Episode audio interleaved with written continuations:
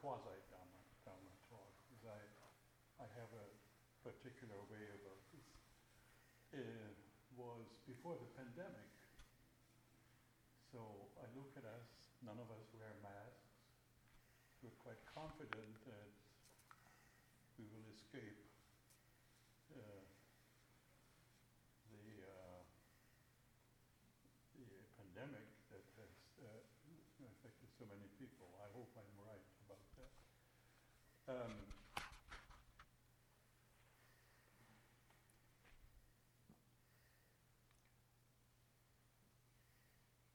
I have um, spent a week thinking about this Dharma talk, in part because I'm getting older, as old, I think, as most of you cannot imagine. I'm almost 85. And uh, um, I still have a good memory. I remember some names of people here. Um, but what changes is um, confidence. I lose confidence in doing things in public, and I was used to doing this all the time in three languages. and uh, lectures, I now I feel very helpless in front of you. I have to say, I just. Uh, and so now I, you know, uh, sort of um, thinking about this uh, Dharma talk, and uh, which includes, of course, my relation to the Dharma. And my relation to the Dharma is ambivalent, or it is, I once, I think, uh, bit uh, aghast when I once said, well, we do live in the modern world. The term modern is, I've never heard this being used here in the temple. But I've devoted much time in the past to theories of modernity, which were very powerful in the country in which I come from, Germany, because after the disaster of the Second World War and Nazism, we, we very consciously, actively tried to move into a world past whatever had led to this disaster. And uh, so the theories, like famous philosophers, Jürgen Habermas, for those who go to university, you've heard of him, uh, you know, put forward theories of modernity, which clearly had to do with wanting to make a huge uh, um, says in that, a, a big separation from from a past in which uh, nationalism was acceptable, in which wars between European states were frequent, in which colonialism was practiced relentlessly, in which um, and uh, and in which the tensions within countries, not just in Germany, were powerful and, and very hard to overcome. Um,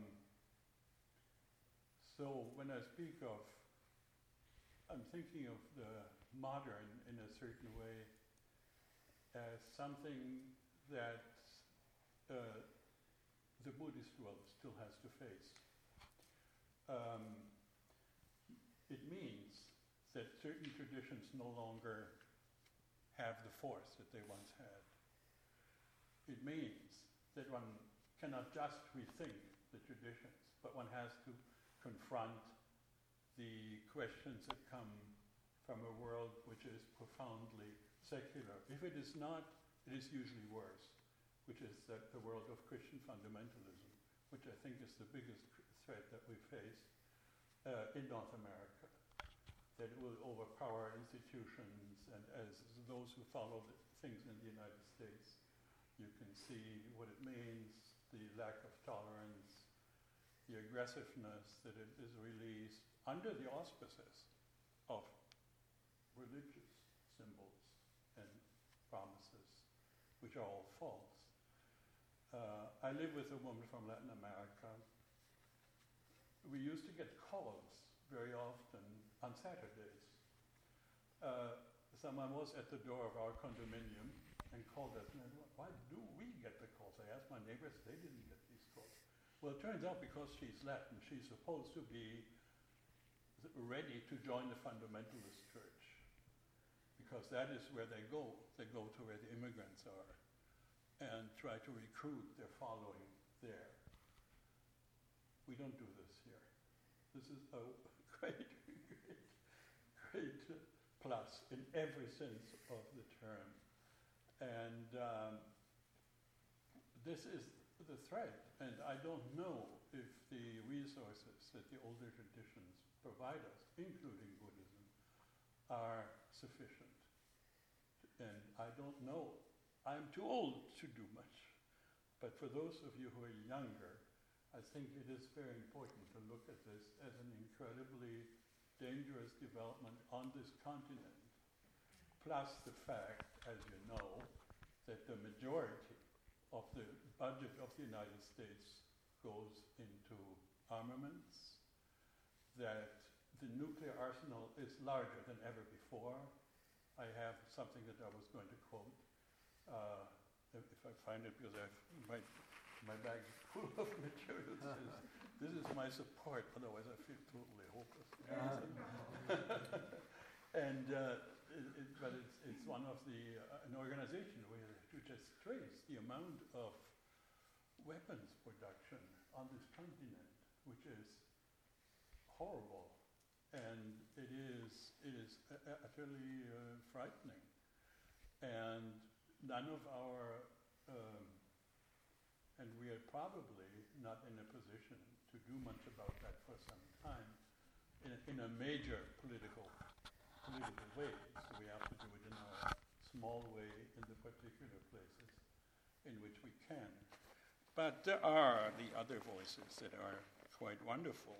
And uh, I am now, as a secular Buddhist, using a title from Stephen Batchelor, whom I have read extensively as someone who comes out of the uh, um, extensive uh, practice in Tibet, in Korea, and so on, who, uh, but who writes things like secular Buddhism that is moving out of the frame of the old religions, uh, which I think we have to do. Uh, he, the way he puts it is, um, um, well, what I wanted to use is an example from, from not so much his, his text, but other texts. So the, to open to the, uh, the term secular is maybe uh, very misleading. It comes from the discussions around Christianity the, the secular versus the ecclesiastic. I don't think there's, I've not seen anything like that in the context of academic discussions of Buddhism. Maybe someone has. I have not seen this. Because, I mean, officially, I think, including with the tax department of the city, we are a church, a church like institution. But uh, in practice, things are very different. So, but let me begin from um, a very secular text which is, is beautiful. Um, from also our Song of Meditation. Um,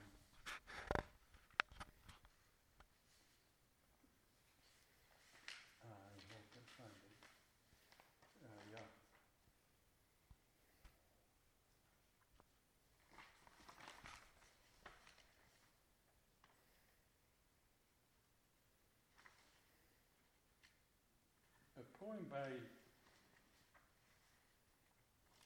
Louise Glück. Louise Glück is the poet, the poetess, I guess. Probably many among you know about her, who uh, was given the Nobel Prize for Literature, I think it was three years ago. And uh, I've read quite a few of her poems. They're very much like prose poems, uh, but often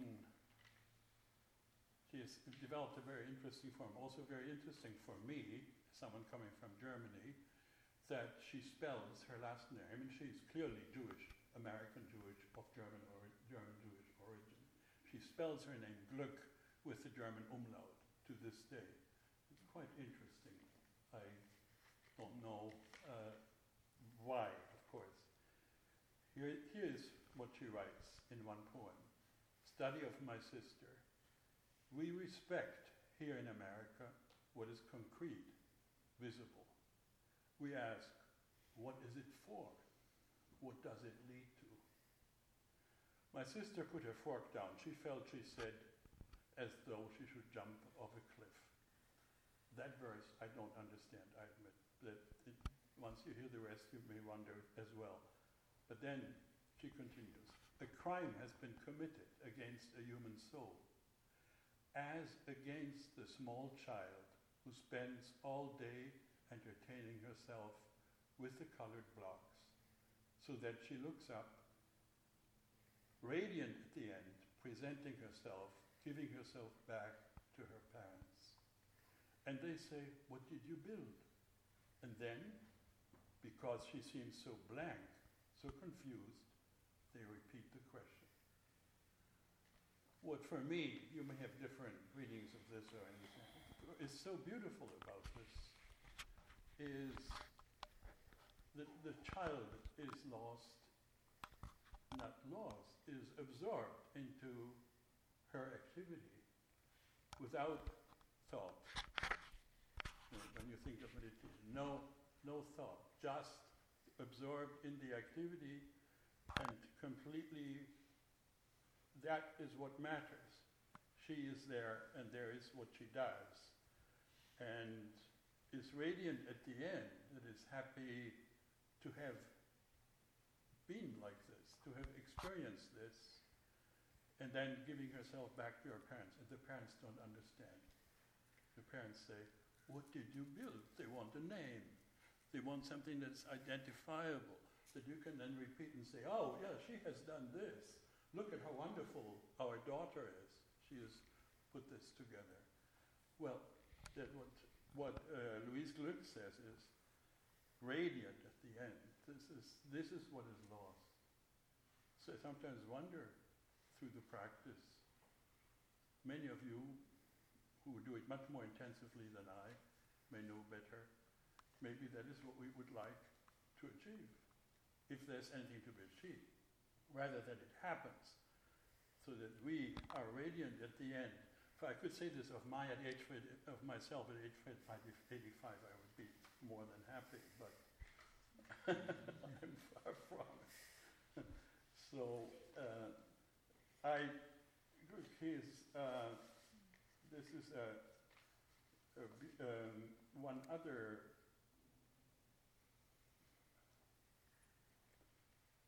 the other interesting comment on a child. This is the son.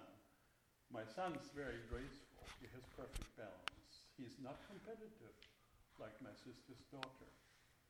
And he says, she continues, my son won't play with her, the sister's daughter, he won't even ride bicycles with her. She accepts that. She's used to playing by herself. The way she does it, it isn't personal. Whoever won't play doesn't like losing. It's not that my son's inept, that he doesn't do things well. For watched him, I've watched him race. He's natural, effortless. Uh, right from the first, he takes the lead. And then he stops. It is as though he was born rejecting the solitude of the victor. So, which is like saying, winning everything, right? So, but we live in a society in which winning is everything. You open the newspaper any day, every day, winning is everything. And nothing worse than in North America being a loser. So, so I was thinking, these are beautiful, very, if one uses the old Christian lingo, uh, secular additions to our practice from corners that are, so to speak, not normally part of the canon. Right? but I think we don't need to expand past the canon. And there are other reasons for that. And the other reason I will present in a different way, uh, if I can find my. Uh, it is. I will just draw your attention to it. Maybe many among us read the New York Review of Books, or at least parts of it. Uh, there, are, there is a wonderful article by a philosopher, uh, a research professor at the University of Chicago. Um, her name is Martha Nussbaum. And that article speaks of, of animals. And it is called What We Owe Our Fellow Animals. Our fellow animals. So, in the tradition that I was brought up in when I was a child, that didn't have much chance, well, in part because I was born at the beginning of the Second World War, and during the war we were growing up wild if we weren't killed. So, uh, but uh, in the, um, later on, when I was supposed to become a Catholic, uh, uh, to think of human beings as animals was absolutely no-no. That is, to, to be of human beings is anything other than, um, you know, what the, the Christian version, or especially the classical Catholic version of the Bible said about creation and uh, Adam and Eve and, and, and, so on, and the role of God. Um, and then that we were to be Christ-like in some ways. Uh, well, this was unthinkable to think of our, to have a text that says so directly what we owe our fellow, animals. Uh, we owe them, as she says, recognition. We owe them the recognition that they often are smarter than we are in certain ways.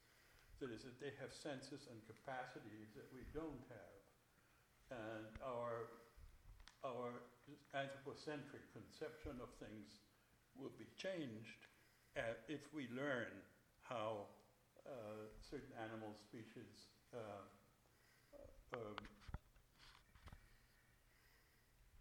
live collectively, how and so on. Which means, I mean, the famous example that everyone knows about, of, of course, dolphins, and she mentions those, but she mentions various other species. And that's a part of a book, and Martha Nussbaum is very well known for her work on ethics. And uh, that, that is kind of an expansion of the ethic to, to move past the anthropocentric into uh, a wider realm of being. My sense is that coming from Buddhism, one finds that easier than, certainly than, than people who are um, seriously Christian. And um, I think Islam is not open to that way of thinking at all, nor is, I think, classical Hinduism. I have the impression I don't really know enough about Asia. There are people here who know more. So but I, don't know uh, what, what in the, uh, the reaction the theory of evolution, let's say, of species since Darwin has been a real shock for, I think, a large section of Christianity. I don't have the impression that it has been such a shock in, let's say, in East Asia. Um, it certainly is not accepted in Islam, from what I, little I know. But what Nussbaum goes through are these uh, examples of, for example, that we systematically underestimate the capacities of animals. For example, communication capacities that birds have. And it's not that they are better than we, which you know, we don't have to make that mistake now in the other direction. It's just that they that they can do things that in their own particular realm that are not all that different from what we do. So what we, over a few thousand years, I think, have practiced is to put enormous distance between the natural world and human beings. That certainly is, I think, the inheritance of Europe. that has been the tendency, and one cannot deny that it has its origins in Christianity. That Christianity has had this effect.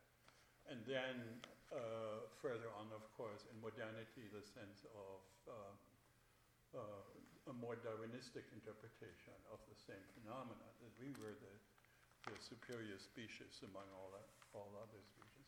What Nussbaum suggests is to go take, a, take a step back and to put ourselves back into the natural world. I don't know whether this is still possible. I actually think it may almost be too late. But I'm 85 for almost two months.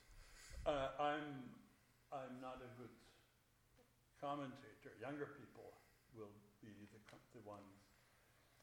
Uh, as you know, there are predictions uh, from Hawking and others who say humanity has another thousand years on this planet. Uh, and I respect very much what this young Swedish woman, Greta, does. The uh, No School on Friday. This is, these are the kinds of actions that have to be taken if action, and action by itself would not be sufficient with other influences such as meditation and so on. But it is going to be dramatic. That is my sense that uh, for the first time there really is a sense that humanity may not survive for very long. And that is one of the reactions to that situation, in my view, are, is the growth of fundamentalism. I.e., everything has to be simpler, and, and what, whatever, and one has to have the certainties that one's counted, even as the circumstances are such that they can no longer count.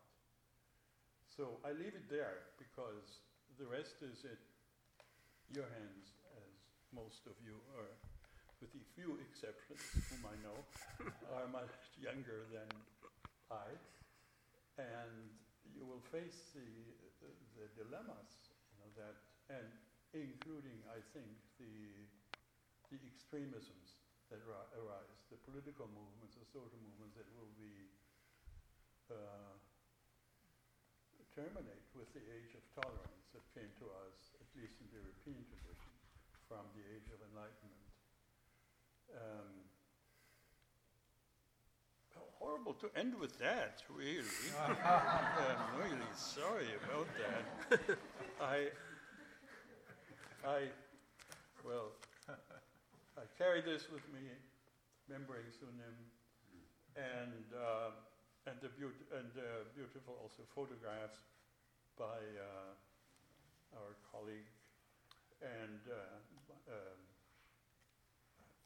this is something that happens to me at age 84, almost 85. It is, I suddenly forget names of people I know. And if you'd asked me an hour ago, and he nods, uh, nods, it does happen. Suddenly, suddenly you don't remember, I cannot remember my, uh, one of my nieces I can never remember her name. I always have to look it up in my calendar. Uh, I always remember her mother's name, but I don't remember. Uh, and there's nothing you can do. It just, you know, it takes really good patience. So here, here is an example of uh, where it just happened to me. What happens with old age, and um, is that Anjali? Sorry, Anjali. Yeah, of course. and then it suddenly it's like, well, how crazy is it? I cannot remember, but I can't. And suddenly it's there, of course. And Anjali did this beautiful text. And um, uh, was generous enough to let me continue next week. And at that point, I will turn to something more, I'll work through it carefully. Uh, if uh, that's still the plan, by uh, uh, the work by David Hinton, which some of us have discussed here, I think, oh, before the pandemic, no? We did, and yeah, it was about almost, I forgot, is it almost three years ago? Jeez. and um, China Root by David Hinton, Taoism, Chan, and Original Zen. And I'm fascinated by the question of the uh, Taoism, to me, to me, I feel more comfortable with it than with classical Buddhism, especially the Indian version. I find it much too, too uh, much earthier, much more um, at home in ordinary reality, and uh, also in, in closer to experience. But that's something, of course, one can have many seminars about, and uh, for any of you, you will, who have different opinions may think differently about it. So that's what th- then the project is, and um, I'll continue with that uh, next week. Um, a final comment I had um, to do with um, what we learned from Toan in. Uh, um, I uh, there's another loss, right, in the Sangha. The lady who Oh, who yeah. died, who I think I have met, uh, because I've spent eight months once in Mexico, and I remember very well the four months that I participated in the practice, uh, meditation practice of the Mexican Sangha. And Tuan on Saturday mornings would arrive in his old Volkswagen, which was transformed into a tank-like vehicle, because he used it in order to drive in, drive to the Mexican desert or semi-desert in uh, central Mexico. For I don't know if anyone has been in Mexico, but if you go north of the central area, it gets to be incredibly dry. There's hardly, and he has. Uh, there are paintings that show him of. There are a few, especially after the absolutely rare rain. Uh, there be suddenly flowers, plants, a few flowers. I mean, you have to, you know, there's one there, there's one there, 50, 100 meters between them of dryness. Uh, but I was, I was thinking of, uh, and every Saturday we would, he would come with this vehicle and we would then go to meditation in the center of Mexico City. And I'm just thinking whether, uh, you know, I'm just wanted to acknowledge the loss of the Sangha Mexico with this lady whom I possibly have met when I was there. Uh, but that's almost 20, that's 20 years ago, so in my case, we begin to think in terms of decades, not years. Well, thank you. And